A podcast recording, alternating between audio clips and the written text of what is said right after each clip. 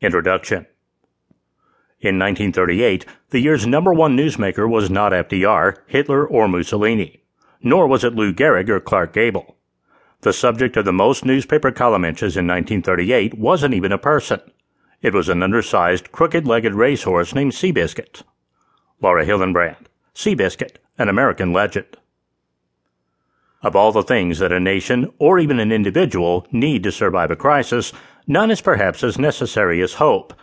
That feeling that somehow one can survive, win even, though the odds are stacked against them and the outlook is grim. Throughout its history, the United States has been blessed, often when most needed, with hope from a strange place.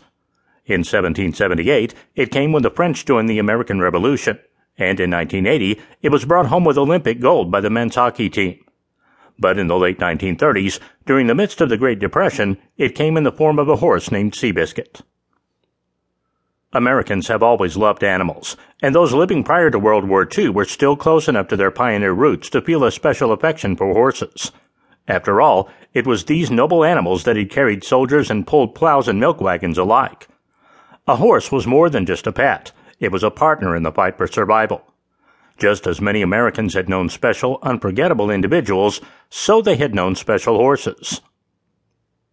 Seabiscuit was one of these, and even the animal's name spoke to the heart of those struggling. A Seabiscuit was a piece of bread baked for so long in such a low oven that it was completely dry and would never mold. It was so tough that it had to be soaked in water, sometimes even rainwater, before it could be eaten. But it was nutritious and would allow a sailor to do his duty for one more hour, helping keep him alive until he reached a safe harbor. Seabiscuit was in many ways like his cracker namesake, for he was cultivated in many small races until he was ready for the big league. He was also at his best when soaked in the affection and attention given to him by his owners, trainer, and jockeys. Most of all, his wins and even his losses came to nourish a desperate nation and inspire its citizens to keep going until they reached a safer harbor of financial stability. He was also a friend, an inspiring leader who would rank in popularity and respect along with men like Roosevelt and Churchill. It is possible, perhaps even likely, that had he been born in another place and time, his name might never have been known outside of the racing world.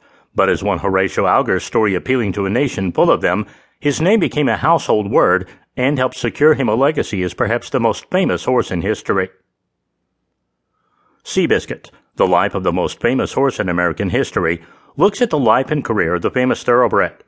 In this audiobook, you will learn about Seabiscuit like never before, in no time at all.